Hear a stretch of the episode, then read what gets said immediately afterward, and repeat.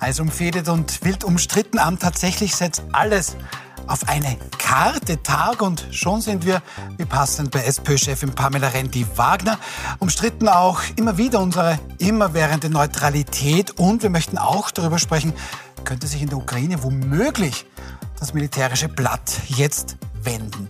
Das besprechen wir mit unseren Gästen. Sepp Scheller, Sie sind wild umstritten Stammgast schon, was uns sehr freut. Wirt und Hoteliers Leidenschaft. Sie kochen auch derzeit mit SPÖ Hoffnung Andreas Babler Essen für Kinder und sind natürlich ehemaliger Nationalratsabgeordneter der NEOS. Schön, dass Sie da sind. Danke für die Einladung. Zum ersten Mal bei uns Ida Metzger. Sie ist langjährige Journalistin beim Kurier gewesen, jetzt seit rund neun Monaten bei der Kronenzeitung, dort Innenpolitikchefin und etwaige PR-Schmähs von Politikerinnen und Politikern durchschauen Sie sehr mühelos. Schön, dass Sie da sind, Frau Metzger. Danke für die Einladung. Und Stefan Kaltenbrunner, Puls 24 Chefredakteur, davor auch beim Kurier Online Chefredakteur, davor auch zum Beispiel Chefredakteur beim Monatsmagazin Datum. Und aus Eigenerfahrung kann ich sagen, er kann tatsächlich sogar schneller schreiben als sprechen. Herzlich willkommen. Mut zur Verantwortung, das sei das Alleinstellungsmerkmal der SPÖ unter Pamela Rendi-Wagner, wie sie selbst behauptet. Mut zur Verantwortung, das ist aber auch der Titel eines schon zehn Jahre alten Buches der CDU-Frauen, wo deutsche Christdemokratinnen beschreiben, wie sie es in der Politik geschafft haben. Die hatten ja auch schon eine Kanzlerin, zumindest in Deutschland, vom Metzger. Jetzt weiß ich nicht, ob Frau Rendi Wagner dieses Frauen in der Politik Buch gelesen hat. Aber wie wichtig wäre Ihnen das als Frau, dass Sie eine Frau wählen müssen? Das wirkt so ein bisschen, als würde die Frau Rendi Wagner die Feminismuskarte da spielen. Also mir persönlich äh, sind Frauen in der Politik, dass sie auch an der Spitze stehen, sehr wichtig.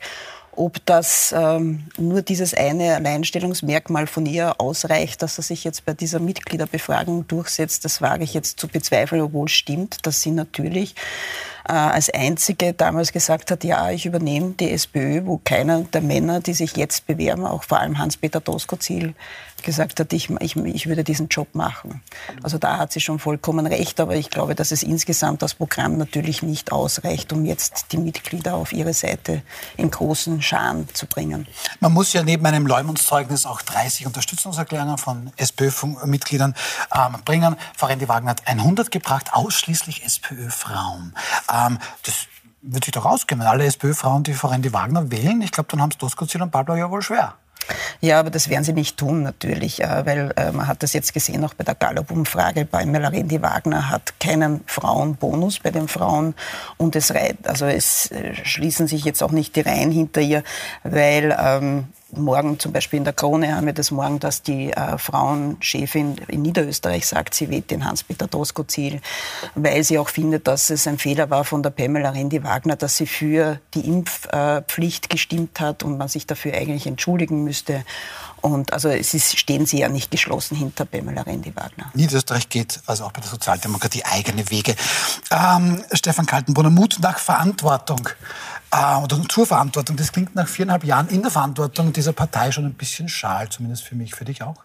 Das klingt ein bisschen schal, wenn man sich die letzten vier Jahre von der SPÖ anschaut und wenn man sich den gegenwärtigen Zustand der SPÖ anschaut und wenn man jetzt zurückschaut, du hast das ja gesagt, sie hat damals die, damals die Verantwortung übernommen, sie war die Einzige, die aufgezeigt hat und hat gesagt, okay, ich übernehme den Job. Ab Tag eins ist gegen sie gearbeitet worden, das muss man dazu sagen, aber auf der anderen Seite hat sie es halt nicht geschafft, die letzten vier Jahre, dass die SPÖ wirklich eine Kontur entwickelt, dass man weiß, für was die SPÖ heute steht. Äh, und ich sage es einmal ganz brutal, die äh, Pamela Rede-Wagner hat die Partei vor vier Jahren im Chaos übernommen, nachdem der Christian Kern ja zurückgetreten ist. Und ich glaube und ich befürchte, dass sie jetzt die Partei im Chaos wieder übergeben wird, wenn man sich anschaut, was die letzten Wochen passiert ist und wie diese Mitgliederbefragung abläuft. Und ich äh, fürchte mich, wenn ich SPÖ-Mitglied wäre, ich bin es nicht, würde ich mich schon vor dem Parteitag am 3. Juni fürchten. Also ich glaube, da wird das Chaos prolongiert werden. Also von dem her schließt sich eigentlich jetzt der Kreis und werden wir schauen, was da kommt bei der SPÖ am 3. Na, wichtig ist, dass man das ist alles nicht nur an eine Person, an Frau Rendi Wagner. Sie hat die Verantwortung gehabt, ne? Ja, okay, stimmt, ja, gut klar, am Ende des Tages ist es dann doch der Chef, die Chefin. Aber es habe ich mit Ihnen einen gestandenen Gastronomenhersteller. Und das ist großartig.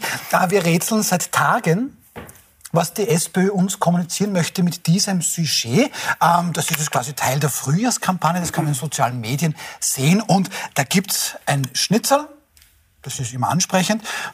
Und da steht dann drunter, das kann man nicht ganz gut lesen, aber bei uns isst man, jetzt kann man es lesen, bei uns isst man Schnitzel mit Ketchup. Ähm, willkommen in der Partei. Jetzt sind Sie Gastronom, ehemaliger Politiker. Erklären Sie mir das, wir verstehen es nicht.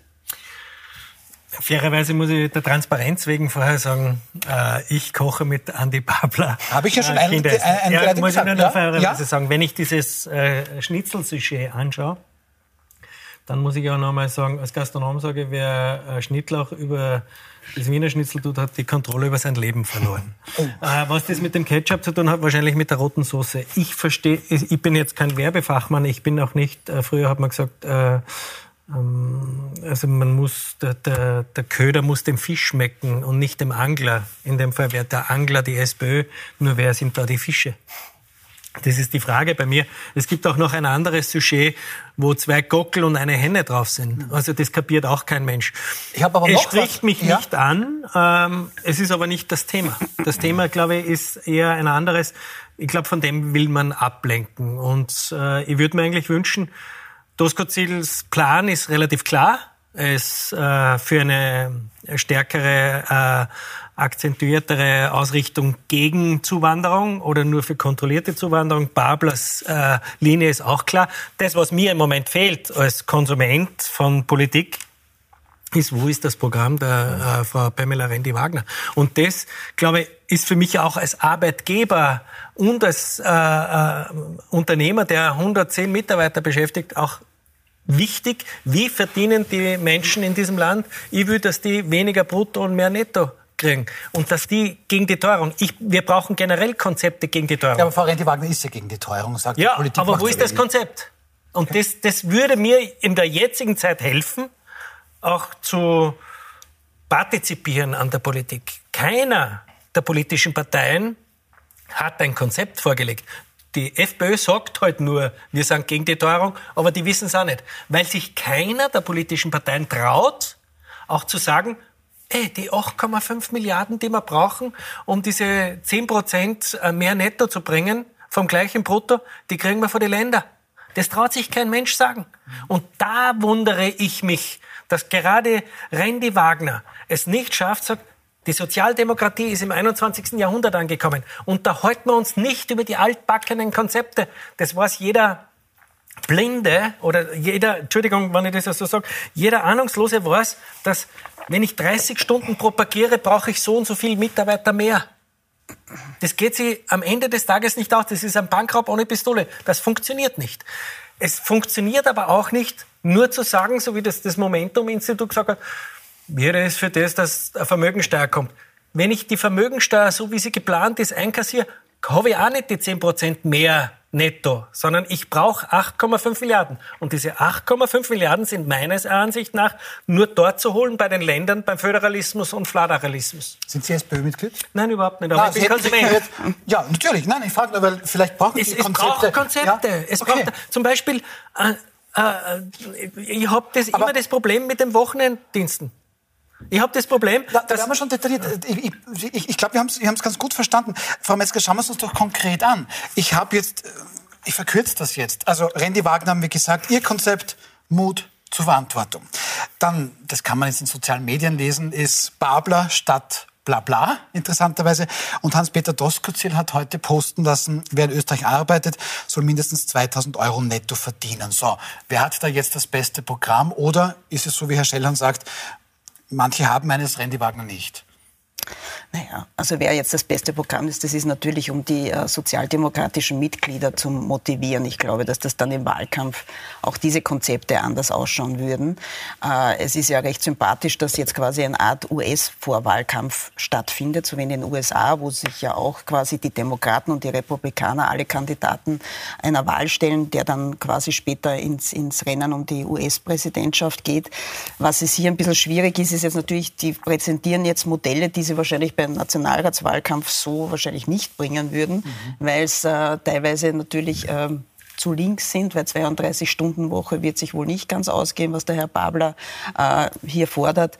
Äh, und dann macht man sie, verändern sie das und, und dann macht man sie an diesen alten Thesen irgendwie äh, fest wer jetzt das beste Programm hat, das müssen die SPÖ-Mitglieder. Das ist jetzt natürlich, um die SPÖ-Mitglieder zu ködern. Und deswegen ja, nehme ich da jetzt nicht uns, alles ganz dann, ernst. Nein, Sie haben vollkommen recht. Ja. Aber, aber wie, wie, wie erfahren es die SPÖ-Mitglieder? Also es gibt wenn kein Hearing, Mitglieder, gar nichts. Wenn, wenn, es keine Mitgliederbefragung, wenn es eine Mitgliederbefragung gibt, wenn es kein Hearing gibt, wenn die nicht auftreten können. Ich glaube, das haben wir äh, letztes Jahr in Deutschland gesehen oder vorletztes Jahr bei der CDU. Da haben sie präsentiert. Da haben sie ihre Programme präsentiert. Es gibt ja, es, es gibt ja die, die, die, ja, die, also die Wiener wünschen sich ein, ein, Hearing, das alle gemeinsam machen. Ja. Sie lehnt das aber ab, äh, weil sie sagt, sie ist die Parteichefin, sie muss das nicht. Also die Leute kennen das Programm von ihr. Also aber viele Parteimitglieder, gebe Ihnen recht, äh, würden sich ein öffentliches Hearing wünschen. Also wir, sind, wir laden Sie ja gerne ein zu uns, dass wir Sie das, das schon gesagt, Herr Deutsch. Und, äh, Herr Deutsch, Herr Deutsch machen Sie Ihre Mitgliederbefragung, es ist wunderbar, aber, es gibt, aber kommt zu uns. Es, es, es, haben ja alle drei nur so ein bisschen Häppchen, die Sie ja. rauspicken und sagen, das sind meine Konzepte, aber ein Gesamtkonzept ist bei keinem von den drei erkennbar. Ne? Aber jetzt versuche ich, versuch ich wieder... Also, Probleme. wenn ich es richtig verstanden habe, den Herrn Deutsch, dann wollen Sie quasi am Tag nach der, äh, nach der Salzburg-Wahl, wollen Sie alle Kandidaten auf der Homepage, auf Homepage. vorstellen mit ihren Mit Lebenslauf und Foto. So wie es ja, die Leo das werden wir dann sehen, wie sie ist. Ne? Ja. Aber natürlich könnte das, sollte das nicht nur so sein, das werden wir dann sehen, wie sie ist. Mhm. Aber natürlich Doskozil und Babler bespielen die sozialen Medien sehr stark, geben viele Interviews. Das macht halt Pamela Rendi-Wagner nicht. Sie sieht das eben auch nicht ein. Na, gut, jetzt, Frau Metzger, Moment. Also man, ja, wir haben aber nicht in der Breite. Ja, nicht wir haben, schauen wir doch nochmal auf die sozialen Medien. Äh, darüber wird sehr diskutiert auf Twitter. Ähm, da gibt es dann jetzt noch ein weiteres Sujet. Liebe ist rot. Willkommen in der Partei. Dieses Bild ist die letzten Tage auf sozialen Medien sehr kritisiert worden. Und interessanterweise reagiert man offensichtlich heute auf die Kritik und das rechts aus Prinzip antifaschistisch, das ist dann heute gepostet worden am offiziellen Account. Ähm, helfen Sie mir, wo ist da jetzt das Programm? Gibt kein Programm. Also ich, Aber wie erklärt sich so ein, so ein Kontrast auch? Ja, ich glaube, es, es, es, steckt keine Strategie dahinter. Aber, aber ich glaube, diese, diese Social-Media-Geschichten ist eh lieb und schön und da kann man drüber reden und skurril und alles Mögliche. Aber das, das ist ja das Grundproblem, ist ja nicht äh, benannt, ganz einfach dass wir in Österreich eine Parteienlandschaft äh, derzeit haben, äh, eine FPÖ, die, die sehr weit rechts ist. Äh, zum Teil, wenn man sich die Niederösterreicher FPÖ anschaut, extrem rechts ist. Die ÖVP hat FPÖ-Positionen übernommen die letzten Jahre seit kurz. Also tendiert auch nach rechts und es gibt kein Gleichgewicht oder kein Gegenpol auf der Links-Mitte-Seite. Das müsste eigentlich die SPÖ abdecken, aber die demoliert es, äh, sie gerade selber. Und das ist ja, glaube ich, das Kern des Problems. Also wir haben da wirklich einen Rechtsdrall äh, und es gibt keine Partei, also größere, das war mal eine staatstragende Partei, die SPÖ, und die schafft es nicht seit Jahren, muss man mittlerweile sagen, eine wirkliche Kontur zu kriegen und diesen Gegenpol darzustellen. Und ich halte das demokratiepolitisch für echt ein Problem. Äh, und diese Social Media äh, Sujets, die sind skurril äh, und kann man darüber diskutieren, eh lieb und schön. Aber das ist nicht der Kern des Problems. Na, aber glauben Sie, dass Doskozil die Ansage ist, der FPÖ weh zu tun? Weiß ich nicht. Also da, äh, ich, ich halte es auch für ein bisschen problematisch, dass die SPÖ oder zum Beispiel der Max Lercher sich hinstellt, wir sind das Konzept gegen äh, Blau-Schwarz. Es ist ja kein Konzept von einer Partei, dass ja. ich gegen was bin, sondern muss ja für was sein. Man muss die Ideen irgendwie mhm. und äh, nur das Konzept gegen Blau-Schwarz genau. für ja, das, sind wir ja das meine ich ja. ja also, es stand ja hier aus Prinzip antifaschistisch, ne? Ja, ja eh, äh, Das muss ja halt einer verstehen auch. Genau. Mhm. Und ich glaube, zuerst habe ich geglaubt, wie ich das zum ersten Mal gesehen habe, das ist von der Tagespresse oder so. Äh, Vielleicht ja, ist es eh geklaut. Äh, ich, ich, ich, mein, ich finde das höchst problematisch. Aber Na, was manche sehr wohl sagen ist, ähm, hier, dieses Schiff dürfte jetzt ein bisschen führerlos sein. Es war ja auch dann diese Szene letzte Woche, als Volodymyr Zelensky, der ukrainische Präsident, im österreichischen Nationalrat gesprochen hat. Die Hälfte des SPÖ-Parlamentsclubs war nicht da. Frau Rendi Wagner sagt, das ist eine ganz neue sozialdemokratische Position. Ähm, die sind erwachsen. Die können das selber machen. Ähm, der ukrainische Botschafter gerade eben auf Puls 24 sagt, das ist eine Desavouierung, mhm. auch dem Präsidenten gegenüber. Ähm, und ich glaube, ich brauche das nicht aufwärmen, aber da gibt es dann schon einige SPÖler, die zum Beispiel wie die Bildungssprecherin dann hier von Streu- und Phosphatbomben, ähm, die auf Unschuldige geworfen werden von Herrn Zelensky spricht. Sie hat das mittlerweile quasi wieder ein bisschen relativiert. Worauf ich hinaus möchte, dieses Schiff ist komplett führerlos. Das treibt nach links, das treibt nach rechts. Frau Rendi Wagner ist die Parteichefin, die außenpolitische Sprecherin und kann offensichtlich 40 Leute nicht koordinieren. Burschen und Mädels, wir gehen da alle hin oder auch nicht. Punkt. Ähm, wie soll so jemand ein Land führen? Ich wollte gerade sagen, also diese Social Media ähm, Sujets kann man sagen, das sind die kleine Peinlichkeit, aber das, was vorige Woche im Parlament passiert ist, mhm. ist die große Peinlichkeit. Absolut, äh, dass ja. sie es nicht schafft, dass quasi alle Abgeordneten vor Ort sind. Und hier auf dem Bild, das hier eingeblendet ist im Hintergrund, sieht man auch sehr gut, dass teilweise Pressesprecher ja. äh, aus dem SPÖ-Club dann in die Reihen gesetzt wurden, um das ein bisschen voller, aus, voller aussehen zu lassen. Und das ist dann besonders peinlich. Äh, warum sie das nicht geschafft hat oder warum sie kein E-Mail geschickt hat und gesagt hat, da ist Anwesenheitspflicht und dann auch noch äh, diese fadenscheinige Ausrede zu finden, na das war eine Einladung von Wolfgang Sobotka und wir sind halt nicht sehr gut mit Wolfgang Sobotka. Ja, man kann, seine, man kann ihn sehr kritisch sehen, aber gerade in dieser Situation dürfte das keine Rolle spielen. Der großartige Paul Lendwey, Herr Schellern, ähm, soll gesagt haben, ich zitiere, es handelt sich dabei um eine Mischung aus Dummheit und Unkenntnis, aus Selbstgefälligkeit und Arroganz. Das ist ein Bruch mit den Werten der Sozialdemokratie gewesen. Ähm, Pamela Rendi-Wagner darauf angesprochen. Naja, von der ÖVP waren ja auch nur zwei Regierungsmitglieder da. Herr Schellern. Also das muss man sagen, der Bundesregierung war es auch nicht so wichtig. Also weder den Grünen noch äh, den, der ÖVP war es äh, extrem wichtig, dass sie anwesend sind, wenn wir eh schon das vorvorletzte Land waren, wo der Zelensky auch sprechen durfte gegenüber uns sich bedankt hat beim österreichischen Volk und bei der österreichischen Bundesregierung. Nur keiner war da. Äh, natürlich, ich bin jetzt in einer besseren Lage, weil ich glaube, das ist ja auch äh, auf äh, heftiges Drängen der Neos immer passiert die haben ja den, wollten ja den Zelensky schon länger einladen. Und der Sobotka hat es dann endlich gemacht. Also man muss jetzt ganz ehrlich einmal sagen, okay, da hat sich Österreich gesamt nicht mit Ruhm bekleckert. Mhm. Die FPÖ mit ihrem Wahnsinnsauszug und die SPÖ auch als staatstragende Partei, die sie immer sein wollen, äh, haben auch nicht darauf so reflektiert. Alleine aber der, der Parteichef in die äh, Schuld äh, in die Schuhe zu schieben, glaube ich, ist ein bisschen ist ein bisschen zu leicht gemacht, weil es gibt ja natürlich auch, wenn der für die ganzen Abgeordneten zuständig ist und das ist nicht die oh. äh, Parteichefin. Mhm. Stefan? Aber ja. Trotzdem, noch, äh, SPÖ kommt man vor, momentan wie eine Horde Kinder ohne Aufsicht. Äh, also jeder macht, was er will.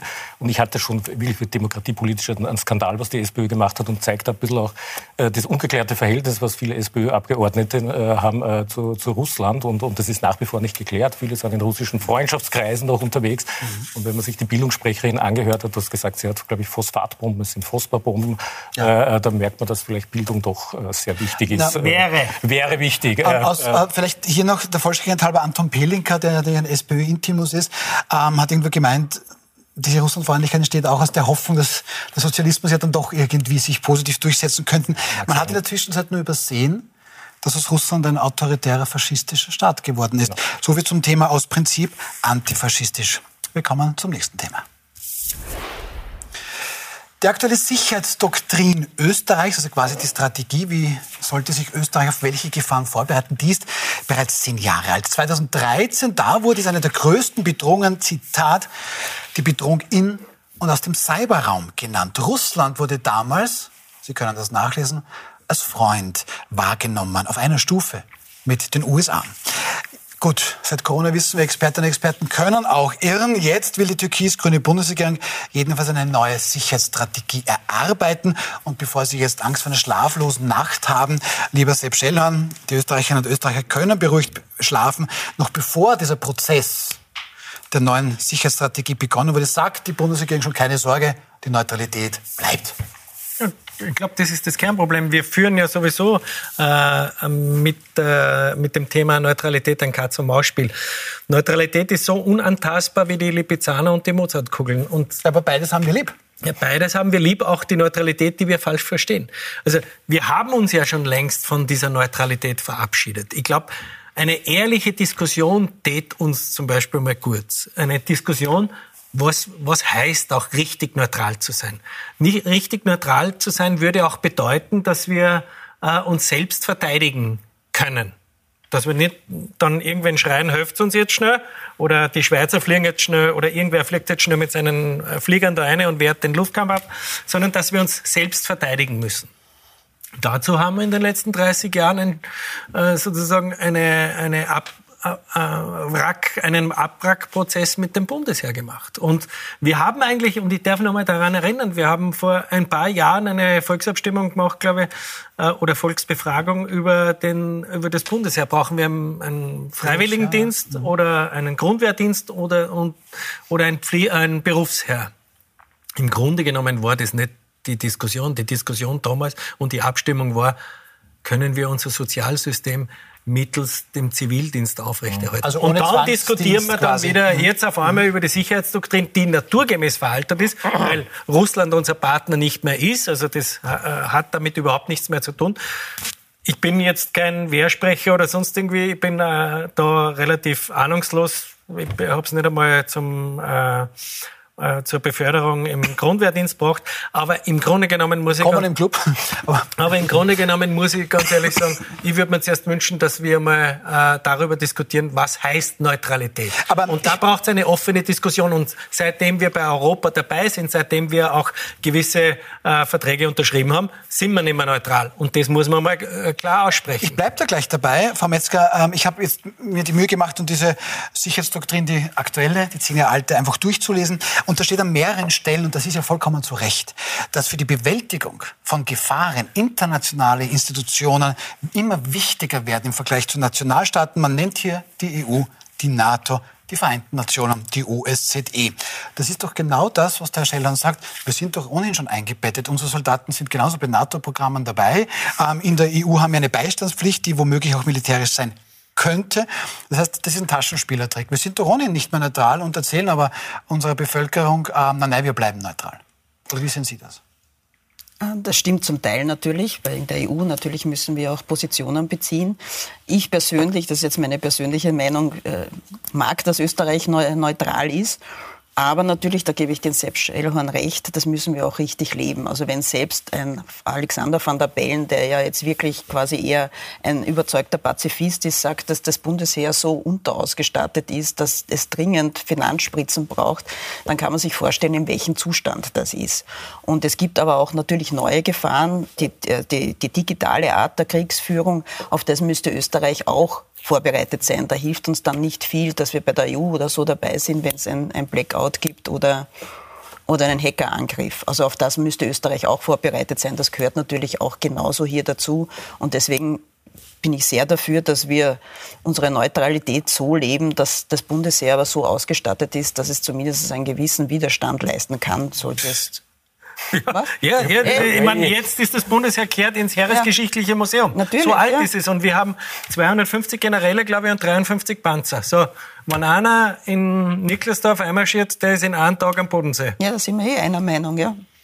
Weil man sieht ja, wenn man, wenn man überzeugt ist, die Ukrainer haben, man hat ja auch geglaubt, die Russen werden die Ukraine in 48 Stunden überrollen und sie haben keine Chance. Aber natürlich mit der richtigen Ausstattung und mit der richtigen Einstellung der Soldaten kann man natürlich Widerstand leisten.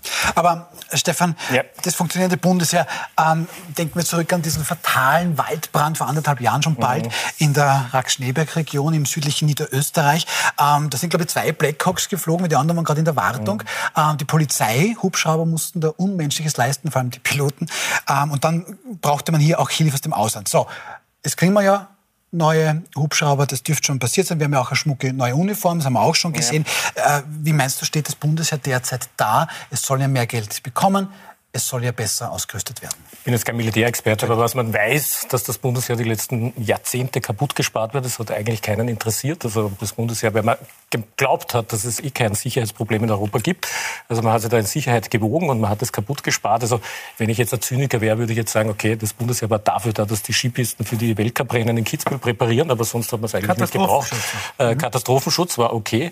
Äh, jetzt ist man draufgekommen, hat letztes Jahr das Heeresbudget erhöht. Ob das ausreicht, kann ich nicht beurteilen. Ich glaube, das dauert Jahre, bis ein Bundesheer wirklich in einer, in einer Art und Weise und wahrscheinlich Jahrzehnte, bis das wirklich so wehrfähig ist, dass das ansatzweise so wie in der Schweiz ist. Ich glaube aber, das ist auch nicht das Thema, sondern man kann das nur gesamteuropäisch sehen. Und da braucht man einmal eine Debatte, was die Neutralität wirklich heißt. Es muss eine wirklich ehrliche Diskussion sein, wie, Sie es richtig sagen. Das ist ja ein Mythos, die Neutralität. Die ist ja nicht so, wie die Leute das glauben. Jeder nimmt sich eine Neutralität und definiert sie äh, so frei nach Pippi Langstrumpf, so ein bisschen so und ein bisschen so. Äh, und äh, da verlange ich eigentlich von der Politik, dass es eine ehrliche Diskussion gibt. Die ist abgewürgt worden. Und wenn man sich jetzt diese Sicherheitsdoktrin aus dem Jahr 2013 anschaut, eigentlich hätte man schon 2016 oder 2014, 15, wenn, nach der Annexion ja. von Russland auf die Krim, hätte man schon ein bisschen auf die Idee kommen können, dass das nicht mehr so ganz passt. Und vor einem Jahr ist der russische Angriffskrieg und man hat wieder ein Jahr gewartet. Und jetzt fängt man erst an.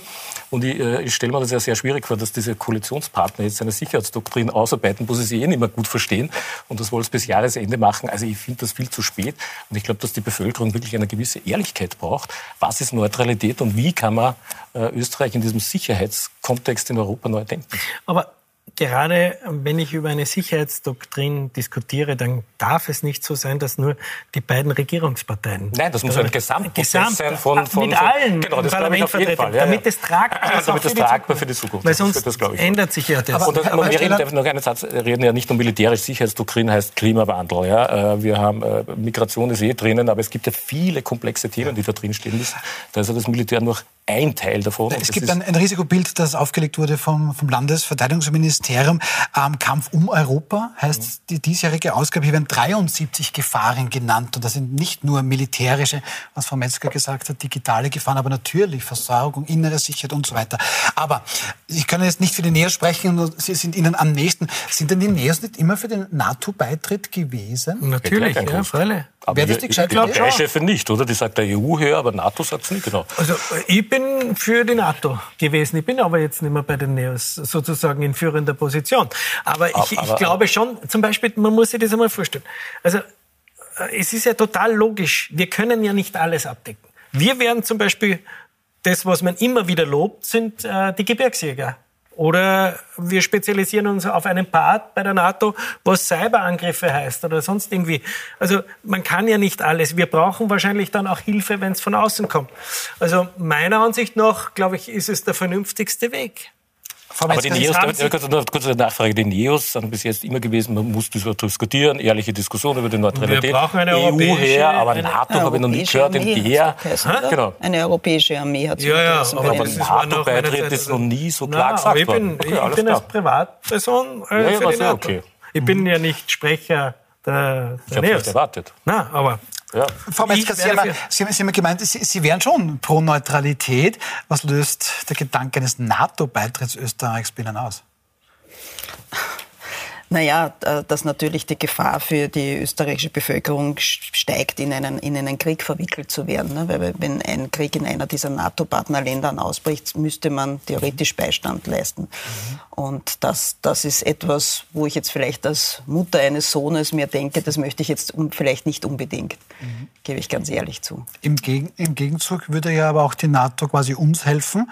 Und bis vor kurzem, ich meine, das ist nur so Schlagzeile, aber bis vor kurzem hat das Bundesheer nicht mal ausreichend Treibstoff gehabt, geschweige denn von Waffen. Ja, ähm, das wäre dann eigentlich auch für einen Sohn, wäre das ja dann positiv, weil wenn der dann für das österreichische Bundesheer ja. ohne Treibstoff, wird es noch schwieriger. Deswegen sage ich ja, dass das Bundesheer ordentlich ausgestattet werden muss. Mhm. Dass das jetzt natürlich nicht schnell geht, weil alle europäischen Länder jetzt wieder beginnen äh, aufzurüsten, ist auch klar. Ja. Aber, aber, wir können ja mal bei den Kasernen anfangen. Ja. Da, da zehn Jahre. Und da müssen wir hoffen, dass nichts passiert. Und ich möchte nur wissen, wann jetzt wirklich äh, das, was immer wieder diskutiert wird, in, äh, mit Russland und Transnistrien und Moldawien was mhm. passiert. Was ist dann? Dann kommen sie immer näher. Und wir diskutieren über eine Sicherheitsdoktrin, wenn wir äh, haben wollen und wenn wir nicht haben wollen. Also wir, müssen, wir können uns auch nicht so schnell sozusagen selbst verteidigen. Wir haben ja nicht einmal, wir haben ja nicht einmal, wir haben ja diese äh, Eurofighter sogar so ausgerichtet, dass sie nicht einmal in der Nacht fliegen können. Ich glaube, das war der Darabosch, oder? Ja, der mhm. Zivildiener war. Also da hat man einen, einen Minister beim Bundesheer installiert, der eigentlich nichts übrig hat für das Bundesheer. Das zeigte schon, welche Wertigkeit das in den letzten Jahrzehnten hatte. Ne? Und schon wieder sind wir bei der SPÖ, spannend. ähm, aber nein, was noch, was noch als, als Frage ist, und das muss man schon auch sagen, jetzt sagen ja ganz, ganz viele Menschen im Land, du, wir sind von befreundeten Staaten umgeben. Das steht auch in diesen Sicherheitsdoktrinen drin. wie wohl auch da steht, dass wir natürlich Randregionen haben. Wir erleben das noch, die ein bisschen älter sind, die Balkansituation seinerzeit. Aber grundsätzlich ist Österreich umgeben von befreundeten ähm, Staaten. Wofür brauche ich da jetzt das hochgerüstete Militär? Ja, aber das heißt ja nicht, dass man sich da hinwurschtelt die ganze Zeit und glaubt, es wird eh nichts passieren. Also von dem her, wer hat sich vorstellen können vor zwei Jahren oder vor eineinhalb Jahren, dass Russland die Ukraine in der Art und Weise angreift? Also ich glaube, das ist schon ein sehr ernstes Thema, das man diskutieren wird. Und wie ich vorher gesagt habe, äh, es fehlt einfach die Ehrlichkeit, dass man, dass man mit der Bevölkerung das ganz klar benennt, was die Neutralität heißt und in welche Richtung das man gehen will im europäischen Gesamtkontext. Weil das geht nicht alleine, das geht nur in Europa und dass Euro, äh, Österreich das ein bisschen dahin laviert und, und sich ein bisschen durchwurstelt, das würde, äh, glaube ich, auf Dauer nicht funktionieren funktionieren. Aber bei uns kommt ja noch eine andere Komponente dazu und das ist der Zivildienst. Weil ohne Zivildienst würde das Ganze. In Deutschland hat es auch funktioniert. In Deutschland hat man. aber bei uns würde der, gemacht, die Wehrpflicht ausgesetzt hat. Also es gibt keine. Ja, aber nicht ne? das ist das System des Zivildienstes. Ja. Also wie bei uns, dann würde das Sozialsystem zusammenbrechen. Das also das österreichische Sozialsystem würde zusammenbrechen, wenn es keinen Zwangdienst gibt, weil das genau. ist der Zivildienst, ja. obwohl der natürlich sehr, sehr positiv ist. Wenn es einen Berufsherr gäbe zum Beispiel. Ein Berufsherr gäbe, dann müsste man, man stelle sich vor, Geld für Sozialberufe in die Hand nehmen. Puh. Ähm, gut, wir sind gleich wieder zurück. Wir müssen noch darüber sprechen, dass eigentlich das eingetreten ist, was Wladimir Putin keinesfalls wollte. Die NATO ist deutlich näher gekommen mit Finnland. Darüber sprechen wir. Und wir schauen dann überhaupt in die Ukraine. Kommt da die große Gegenoffensive, die womöglich das Blatt wenden könnte. Bleiben Sie dran, wir sind gleich wieder da.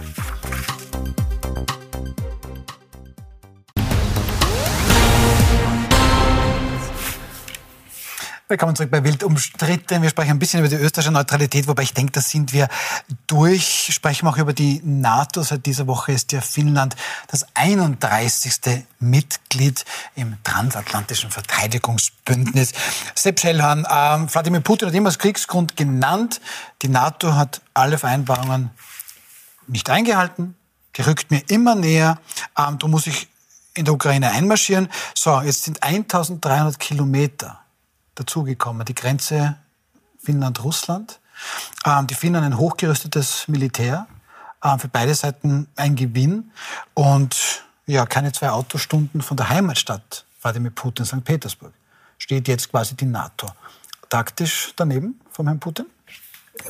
Da bin ich äh, als Laie kann ich da jetzt als Kriegsstratege kann ich überhaupt nicht mitreden. Ich meine, das Aber muss kommt ja so das so ein bisschen ein Edge über die Lippen? Na, mir wäre sowieso am liebsten, würde das Problem gar nicht bestehen.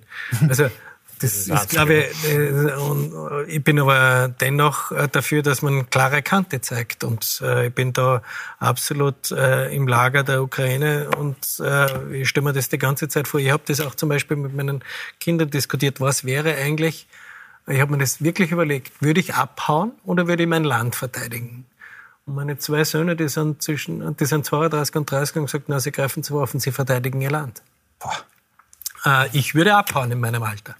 Das habe ich ja nicht damals gesagt. machen. Ich würde meine Söhne wegschicken und da bleiben. Ja, das ist immer die Frage, äh, und das ist auch die Frage, was machen wir? Wir diskutieren jetzt über was von einem Aggressor, das ist weder entschuldbar noch wegdiskutierbar noch sonst irgendwas, sondern da muss man klare Kante zeigen und ich gratuliere den Finnen, dass sie da dabei sind. Mhm. Ich würde es mir einfach irgendwie wünschen, dass Europa hier, und das ist das einzig Gute, Europa ist geeinter aufgetreten in der letzten Zeit. Hat aber dann eben auch gezeigt, dass ohne NATO das Ganze vermutlich noch ein bisschen strategisch schwieriger würde. Wie kommentieren Sie den NATO-Beitritt der Finnen, die Schweden? Die stehen noch ein bisschen auf der Bremse, oder da wird noch auf der Bremse gestanden. Ungarn und die Türkei haben da noch äh, Bedenken. Die Finnen sind aber sehr, sehr zufrieden. Wie kommentieren Sie das? Auch ein Land, das Jahrzehnte neutral war. Ja, ich war gerade kürzlich in Finnland. Äh, ich kann es nachvollziehen, weil die natürlich wirklich eine sehr lange Grenze zu Russland haben. Das ist ein bisschen anders zu uns. Wir haben zumindest noch äh, Puffer. einen Puffer dazwischen ja. Äh, und die auch schon sehr schlechte Erfahrungen mit den Russen gemacht haben. Also ich kann es durchaus nachvollziehen, dass Schweden und auch Finnland zur NATO wollen. Auch wenn ich jetzt gerade vorhin gesagt habe, bei Österreich will ich es nicht, aber bei diesen Ländern kann ich es nachvollziehen. Ja. Mhm. Stefan? Ich finde es beeindruckend, die Geschwindigkeit, wie die zwei Länder das durchgezogen haben. Also das ist ja äh, also binnen weniger Monate, dass man einen NATO-Beitritt vorbereitet und auch durchzieht. Und ich, soweit ich weiß, die breite Bevölkerung unterstützt das auch. Finnland hat ein bisschen andere Historie äh, zu Russland. Äh, da, da, ist äh, verständlicher, also wenn wir jetzt mit Österreich wieder zurückblicken, was die Neutralität betrifft. Äh, Putin hat sich da einfach verkalkuliert. Also ich glaube nicht, dass man in Moskau gerechnet hat, dass das in der Geschwindigkeit geht, wie man nicht geglaubt hat, dass Europa so geeint ist nach wie vor. Mhm. Knapp äh, jetzt schon fast eineinhalb Jahre nach dem Krieg. Also ich finde die Geschwindigkeit und auch die Diskussion, die da geführt worden ist in Schweden, ich habe das ein bisschen mitverfolgt und auch in Finnland, wie man, wie man diskutiert hat unter den Parteien. Also ich würde mir das auch wünschen, dass man das bei uns Stichwort als Sicherheitsdoktrin äh, übernimmt, auch diese Qualität der Diskussion durchführt. Aber die Geschwindigkeit ist schon sehr äh, beeindruckend gewesen, was die da gemacht haben. Ja, es war die logische Folge. Ich meine, so viel ich als Konsument von Medien und, und äh, all diesen äh, Kanälen auch erfahren habe, haben die Russen ja andauernd schon provoziert. Mhm. Also Grenzverletzungen auch am Land sowie im Wasser äh, betrieben. Jetzt stellen wir das vor, ich kann mir, ich weiß nicht, wer sich noch erinnern kann, wie damals äh, in Jugoslawien der Krieg war, wie äh, die über Radgersburg hergeflogen sind, was bei uns für Aufregung waren. Wir konnten uns mit unsere Traken war es das damals, glaube ich. Oder Traken ist ein guter Tipp, weil die waren sehr lange, 50 Jahre, glaube ich. Ja, nein, Saab. Oder Saab. Saab genau, war noch länger. Da haben wir mal geschaut, was passiert. Mhm. Aber mehr kann man auch nicht. Also ich bin da schon auch beeindruckt, wie Sie richtig sagen, dass das in dieser Zügigkeit und da zeigt auch Europa äh, klare Kante, wie man damit verfährt. Aber, man muss aber fragen, ob Österreich überhaupt NATO-fähig wäre. Das sind ja Länder gewesen, äh, die, die sind die, ja, die sind ja vom, vom, glaub, vom, Militär sehr hochgerüstet und haben, haben eine gute Armee. Also ich weiß ja gar nicht, ob, ob die NATO Österreich äh, haben möchte. Nein, Den glaub, Zustand, glaube ich, ja. ob diese teure, äh, aber die, äh, das, das ist schon... Wenn aber dann, wenn dann nur die Gebirgsjäger. Die Gebirgsjäger, die Gebirgsjäger und Lipizzaner und Mozartkugeln. Aber, ähm, Schauen wir aber auch nach. Bei der Musik sind wir gut. Ja. Die wollten wir aber schon auflösen. Militärmusik. So, also, nein, aber plötzlich warnt, und schauen wir ein bisschen auch in die Ukraine, plötzlich warnt Wladimir Putin die Russen vor harten Zeiten. Britische Geheimdienste meinen, die russische Winteroffensive gescheitert. Russische Soldaten würden sich reihenweise zu Tode trinken, wie gesagt, sagen die Briten. Rund um die Krim verstärken Russen auffallend die Wehranlagen. Die Ukraine dürfte kurz vor einer groß angelegten Gegenoffensive stehen, die das Blatt wenden könnte. Stefan, das hat auch Puls 24 Militärexperte Gerald Kahner heute bei uns gesagt. In wenigen Wochen könnte die Ukraine zurückschlagen. Wir sind ja alle keine Militärexpertinnen und Experten. Aber mit welchen Folgen? Könnten die tatsächlich das Blatt wenden? Musste nur mit unserem Militärexperten sprechen, der hat gesagt, dass diese russische Winteroffensive offenbar gescheitert ist. Äh, also das hat nicht funktioniert äh, mit immensen Verlusten, was Bachmut betrifft, was anscheinend strategisch nicht so wichtig ist, aber symbolisch sehr wichtig für beide Seiten offenbar. Äh, die Ukraine bekommt jetzt die, die westlichen Waffenlieferungen, die kommen nach und nach in die Ukraine. Polen hat heute, glaube ich, angekündigt, dass sie alle Kampfflugzeuge der Ukraine zur Verfügung stellen. Das sind, glaube ich, 30 Flugzeuge. Also da passiert was. Da ist, das ist auch Volodymyr Zelensky heute zu Besuch das, in Warschau. Genau, der ist ja. heute in Warschau mhm. gewesen und äh, also da ist eine Dynamik äh, mhm. gegenwärtig drinnen. Ob jetzt da wirklich die große Frühjahrsoffensive kommt, die entscheidend für die Ukraine ist, kann ich nicht beurteilen. Da, da habe ich einfach militärisch zu wenig Ahnung davon. Äh, aber ich glaube, dass gegenwärtig wirklich eine Dynamik drinnen ist, weil einfach diese Lieferungen nachkommen und Russland doch äh, etwas geschwächt wirkt und vor allem auch innenpolitisch, wie wir jetzt gesehen haben, auch dieser, dieses Attentat, äh, diesen Militärblocker, also da bewegt sich auch innerhalb von Russland etwas. Ähm, aber ich glaube, es wird nicht besser werden. Die es, es hat es heute Abend auch Meldungen gegeben, dass es im Verteidigungsministerium in Moskau brennt.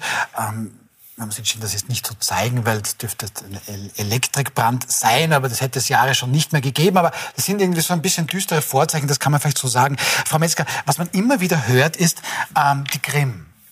Das ist so der Dreh- und Angelpunkt. Volodymyr Zelensky, der ukrainische Präsident, meint immer wieder, dieser Krieg ist vorbei.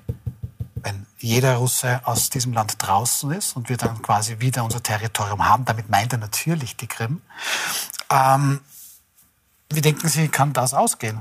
Weil das sagen schon Militärexperten, die Krim da jetzt auch zu holen, das dürfte nicht so leicht sein.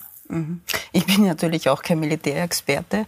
Ähm, ich werde mich versuchen darin. Naja, die, die Krim ist natürlich quasi das Herzstück für beide. Ne? Es ist die heilige Kuh für Wladimir Putin und äh, es ist natürlich so, wie Zelensky sagt, er möchte quasi die ganze Ukraine frei von Russen machen. Dann ob das gelingen wird, wird natürlich sehr schwierig sein. Ich höre wieder Gegenteiliges, dass jetzt keine, also höre, gelesen habe ich es natürlich, kann jetzt auch nur wiedergeben, was ich lese, äh, dass jetzt keine Gegenoffensive stattfinden kann, weil Tauwetter ist und weil viel zu viel Morast ist und dass selbst diese Militärfahrzeuge also quasi dann nicht weiterkommen würden, dass es natürlich auch sehr hohe Verluste auf der ukrainischen Seite gibt und jetzt quasi nicht mehr so gut ausgebildete Soldaten verfügbar sind wie vor einem Jahr noch, äh, dass es und dass man eine Gegenoffensive, die angekündigt ist, meistens nicht so stattfindet. Das habe halt ich in, in Medien gelesen. Mhm. Was mhm. davon stimmt, ich bin auch keine Militärexpertin, werden wir in einigen Wochen sehen.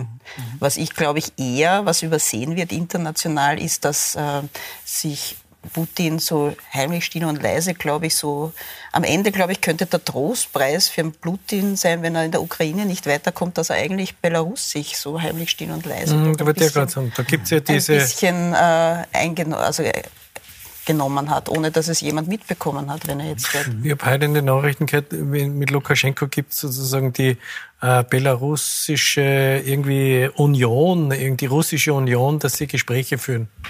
Mhm. Aber ja, ich kann das auch nur als Konsument. Meiner Ansicht nach ist, glaube ich, äh, der einzig starke Punkt ist, dass die Ukrainer die bessere Moral haben.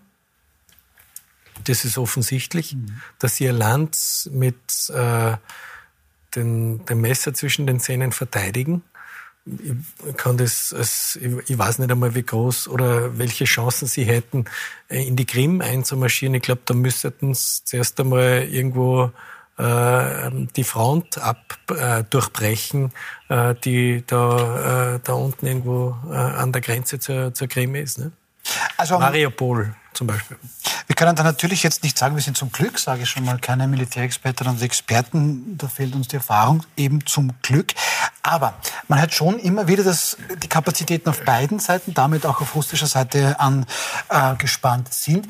Jetzt hört man auch immer wieder, und jetzt sind wir wieder im Politischen, da könnte China das Zünglein an der Waage sein. Weil Waffen hat man dort genug. Xi Jinping, der chinesische Staatspräsident, war ja neulich gleich drei Tage in Moskau.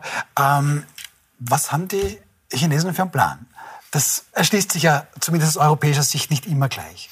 Naja, ich glaube schon, dass es relativ klar ist, was mhm. die Chinesen vorhaben. Die haben eine, eine, konsequente geopolitische Strategie, die drängen immer mehr auf die Weltbühne, also sind nicht der, der, Produzent des Westens, sondern der chinesische Staatschef will auf der globalen Bühne ein Machtfaktor sein. Das ist ganz klar ersichtlich.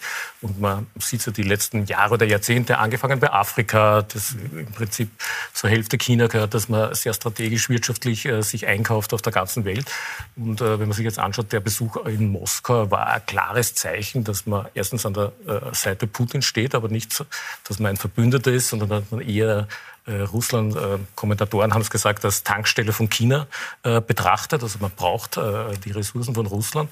Und China drängt halt immer mehr auf, die, auf, diesen globalen Machtmarkt. Also es gibt zum Beispiel ein Beispiel, die Annäherung zwischen Saudi-Arabien und, und, dem Iran, die ja jahrelang verfeindet waren. das hat es China, obwohl die außenpolitisch sehr wenig erfahren sind, zustande gebracht, dass da eine Annäherung gibt. Und da bewegt sich was. Und der chinesische Staatspräsident akzeptiert diese frühere Weltordnung offenbar nicht mehr, will eine neue schaffen. Und äh, was wir jetzt natürlich auch sehen, ist ein riesengroßer Konflikt zwischen der USA und, und, China. Das ist mittlerweile schon fast ein kalter Krieg. Und da ist die Frage, wie sich Europa positioniert. Mhm. Wir sehen es ja, äh, ganz Europa fährt jetzt nach China. Also es gibt einen, einen regen äh, Tourismus äh, nach Peking die äh, Normal letzten Tage. Ja umgekehrt nicht. Aber, normalerweise ja. was umgekehrt und äh, Europa muss jetzt schauen, wo es bleibt. Weil da muss man aufpassen, dass man nicht übrig bleibt, auf lange Sicht gesehen. Frau Metzger, Ursula von der Leyen, EU-Kommissionspräsidentin, gemeinsam mit dem französischen Staatspräsident Emmanuel Macron, Stefan Kaltmann hat das angesprochen, die sind in Peking, bei mhm. Xi Jinping. Ähm, da schreibt dazu die FAZ, die Frankfurter Allgemeine Zeitung, zu Besuch beim Systemrivalen. Ähm, es, wenn man es vereinfacht sagt, wir haben China, das eine aufstrebende Weltmacht, was sich so sieht. Wir haben die Vereinigten Staaten, und irgendwo uns dazwischen. Wo bleibt da Europa? Können wir da eine gemeinsame Position versuchen, dass die beiden, ähm, wie ordnen Sie sowas ein? Naja, also ich gebe meinen Kollegen da recht, dass natürlich China in der geopolitisch also immer wichtiger wird, eben auch durch, äh, hat man ja eben gesehen bei Saudi-Arabien und, und Iran, aus einem, also aus einem Grund zum Beispiel, weil natürlich sehr viele Länder, egal ob das die USA ist, da gibt es sehr viel verbrannte Erde und die Europäer wirken manches Mal, wir haben sehr hohe Werte, die auch gut und richtig sind, aber natürlich manche Länder empfinden das als arrogant. Und die Chinesen, glaube ich, gehen da viel pragmatischer ran und da, glaube ich, gibt's dann, kann man besser vertrauen. Also so Länder wie Iran oder Saudi-Arabien haben dann wahrscheinlich mehr Vertrauen zu China als zu den USA oder zu Europa. Und deswegen konnte hier ein Erfolg äh, geschaffen werden. Wir, die EU, muss natürlich abwägen, wie sehr wir uns da quasi den Chinesen annähern, weil natürlich wir haben schon andere Werte als China. Aber wir dürfen natürlich auch nicht, glaube ich, so arrogant sein und zu sagen, das interess uns interessieren die Chinesen nicht. Ne? Das ignorieren kann man sie natürlich auch nicht. Das wird ein schwerer also Balanceakt eigentlich. Sepp Schellhahn, jetzt sagen ja viele Menschen, ich zitiere nur, was man da oft so draußen hört, mein Gott, die Amerikaner und die Russen, die haben ja eigentlich miteinander das Problem. Und wir Europäerinnen und Europäer, wir sind die Leidtragenden. Ja, so wie jetzt, nicht? Wir kriegen kein russisches Gas mehr, dafür verkauft der Arme uns eins, das hört man auf der Straße. Kann das passieren, dass man dann den Fehler wiederholen? Weil womöglich USA und China einen Kampf um die Welt macht und wir sind schon wieder der weinende Dritte? Ich glaube, die jetzige Situation zeigt auch, wie wichtig das ist, dass es ein geeintes europäisches Auftreten gibt. Das ist einmal das Erste. Mhm. Das hat es ja vor dem Krieg nicht gegeben. Und da wurden, wurde Europa sozusagen zwischen diesen drei Großmächten eigentlich aufgerieben und ausgespült mhm. gegeneinander. Ich glaube, das ist jetzt einmal nicht äh, der Fall. Und äh, mir ist es schon wichtig, auch zu sagen, dass mir Demokratie und unsere Werteverteidigung sehr wichtig ist. Und da bin ich als äh, leidenschaftlicher Europäer schon auch wieder auf der Seite der Amerikaner. Also mhm. äh, das andere, die Alternative, was wäre die Alternative? Eine Diktatur oder beziehungsweise keine Pressefreiheit, Meinungsfreiheit? Genau. Wir haben das auch nicht unbedingt äh, so, aber in einer gewissen Art und Weise schon. Äh, ist es mir lieber, äh, hier ein starkes Europa, das jetzt äh, nach China reist. Es ist ja nicht nur van der Leyen und Macron dort, sondern äh, auch die NATO beschäftigt sich damit. Und äh, ich glaube, da ist es wieder ein starkes Auftreten zusammen mit Amerika, also mit diesem Nordatlantikbündnis. Und dazu zählt ja auch die USA, die sich Gott sei Dank ein bisschen davon abgewendet haben, was Trump ja in Sinn hatte, mhm. dass er die NATO quasi sprengt, weil dann waren wir eh allein auf weiter Flur. Da müssten wir uns ganz was anderes überlegen. Mhm. Aber Stefan, dann klingt es ja irgendwie so, wenn ich jetzt zwischen zwei, ich will jetzt nicht sagen Übeln wählen muss, dann ist natürlich ähm, Demokratie. die USA Demokratie. Ja, es ist eine, ein, ein Clash of Cultures, muss man auch ja, dazu sagen. Ja. Also China fährt ein, ein, ein Konzept, das äh, nicht mit unseren Werten übereinstimmt. Und, und da suchen sie sich Partner. Und wie gesagt, Europa muss halt ein bisschen aufpassen, dass sie nicht zerrieben werden äh, zwischen diesem Machtkampf zwischen äh, den USA und China. Wenn wir uns jetzt anschauen, wo, wo, von wo wir, von was wir abhängig sind, also militärisch von den USA, von, von China wirtschaftlich, Stichwort Medikamente oder wenn ein Schiff im Suezkanal ein bisschen schräg stellt, dann ist die ganze Lieferkette bei uns irgendwie zusammengebrochen. Äh, und die fossilen Brennstoffe haben wir noch gar nicht erwähnt von Russland. Also Europa muss da wirklich schauen. Das ist das Einzige, was funktionieren wird, ist diese Einigkeit. Darum ist, äh, glaube ich, auch dieser Krieg so schlechter ist. Das Positive daran ist, dass Europa geeint auftritt. Und ich glaube, das ist die einzige Chance, um sich da äh, nicht äh, äh, auf die Verliererschance. Genau. Resilienter, damit wir auch, und das ist, glaube ich, auch einer der wichtigen Punkte, was Sie gesagt haben, wirtschaftlich abhängig. Also wir haben ja alles ausgelagert. Warum? Weil in Europa und das ist natürlich ein, ein Tribut an, an der Demokratie und an dem, unserem sozialen System, weil in Europa, speziell in Österreich, der Faktor Arbeit so hoch belastet wird. Das ist einmal so. Wenn bei uns die Arbeitsstunde genauso wenig kosten Schließt würde. Der Kreis zum Anfang, ne? Ja, genau. Ja.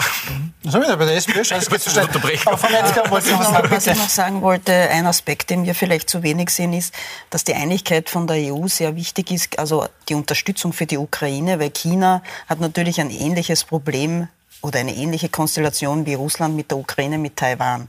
Und da sagen wir Wirtschaftstreibende, die international tätig sind, wenn jetzt die EU da quasi schwach werden würde und die Ukraine nicht unterstützt, dann könnte China sich trauen, Sicher. quasi in Taiwan einzumarschieren. Und wenn wir keine Chip mehr bekommen aus Taiwan, dann steht wirklich alles still. Steht ja jetzt zum Teil ja, eh, still. Aber Durch dann, die Pandemie keine Schiffe fahren ja. und man sieht erst diese, also diese Abhängigkeit, die, da, die sich da irgendwie aufgestaut hat. Hört man also, die Taiwan-Frage könnte die Globalisierung, die Weltwirtschaft einfach aushebeln in einer gigantischen Art und Weise. Aber das können wir jetzt natürlich jetzt auch so nicht sagen. Aber ähm, es ist doch trotzdem das Beieinander braucht. Man hört auch immer wieder, dass, dass China doch natürlich uns als Markt auch braucht und nicht verlieren möchte. Das heißt, ist da womöglich auch ein bisschen eine Partnerschaft drinnen? ist das vielleicht ein Wert, den, weil vielleicht wollen die Chinesen mit den Amis nicht so unbedingt befreundet sein, aber hier könnte man schon auf beiden Seiten Ich glaube eher, dass das nicht so von der Wirtschaft abhängig, weil da gibt es andere Zukunftsmärkte, äh, die sind viel größer. Ich denke jetzt nur noch mal an Indien oder für die Chinesen für, für, die, für die Chinesen. Mhm, okay. Für uns, äh, wir sind ein aussterbender, älter werdender Kontinent, wenn wir weiter unsere Grenzen so abblocken und keine Rot-Weiß-Rot-Karte dementsprechend.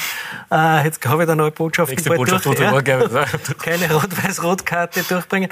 Aber ich glaube, das ist einfach in der Wertevermittlung, in der, in, in der Wertestandhaftigkeit, für Demokratie, für Pressefreiheit, dass bei uns kein Journalist eingesperrt wird und dass das alles, dass keine Frauen äh, ähm, ähm, benachteiligt werden etc. Das ist ganz wichtig und dafür bin ich eben sehr dankbar, dass wir in Europa leben und dass Europa jetzt geeint auftritt eben gegen diese Großmächte. Lassen wir uns doch einfach so stehen. Ich fand das jetzt eigentlich so ein schönes Abschlusswort. Ich bedanke mich sehr herzlich bei unserer Runde. Hat sehr viel Spaß gemacht. Ich hoffe Ihnen zu Hause auch. Ähm, Wenn es nicht Spaß gemacht hat, morgen gibt es es nicht. Aber dafür kann ich Ihnen sehr, sehr ans Herz legen, gibt es das erste Finalspiel der Eishockey League live aus Bozen. HC Bozen Südtirol trifft auf Red Bull Salzburg. Für Eishockey-Fans ein Leckerbissen. 19.05 geht es da morgen los. Wir sehen uns nächste Woche wieder.